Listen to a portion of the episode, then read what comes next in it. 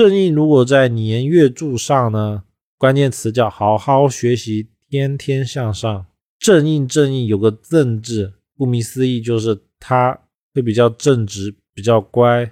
印呢又代表了学习，所以正印往往会跟读书挂钩。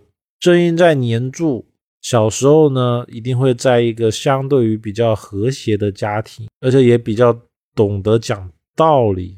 家境呢，只要这个印星没有被克，往往呢状态都会不错。比如说，如果财星遇到，比如说印星遇到了财星，就叫被克，这时候呢家境就容易受到影响。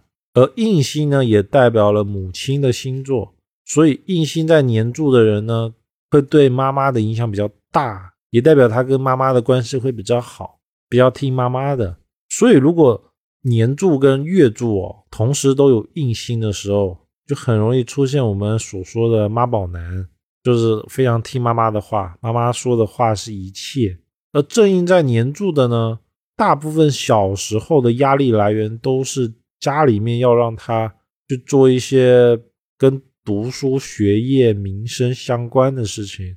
正印呢，但凡带个正字的，其实都个性容易比较老成、早熟。所以正印的人呢，在小孩子阶段就会制定好自己的人生方向，并且会去做。正印其实最好可以配到正官，正官来说对他就有帮扶。而官星啊，官这个星本身就是克自己的，克自己的叫官，生自己的叫印。而当一个人呢，既能帮助自己，又能让自己自律，因为官煞嘛，官煞叫自律。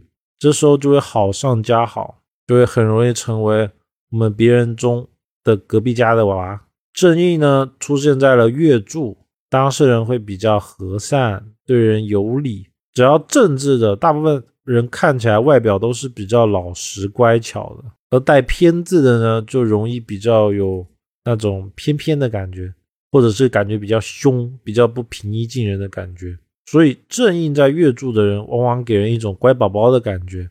当事人呢，人缘会比较好，容易在学校里面担任干部，有一定的书卷气息，而且也会比较聪明，会念书。所以学生时期呢，成绩不会太差，而且工作往往会从事公职或者是文职类的工作。